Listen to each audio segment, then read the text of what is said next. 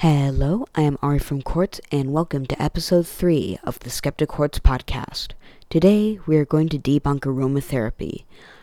Aromatherapy, according to my favorite source, Wikipedia, is, quote, a form of alternative medicine that uses volatile plant materials, known as essential oils, and other aromatic compounds for the purpose of altering a person's mind, mood, cognitive function, or health, end quote. Many aromatherapists say that aromatherapy can have a long-term stress reduction, a long-term effect on stress reduction, but there's little evidence to back up this claim.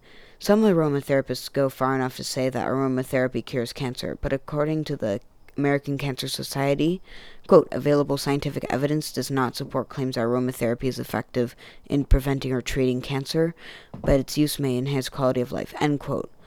In summary, if aromatherapy aromatherapy um most likely does not work at all.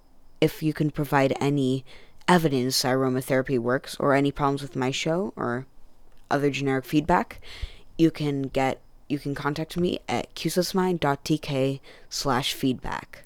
That URL, along with the transcript of this episode, will be in the description of this podcast. I'm Ari from Quartz, and enjoy your day. Bye.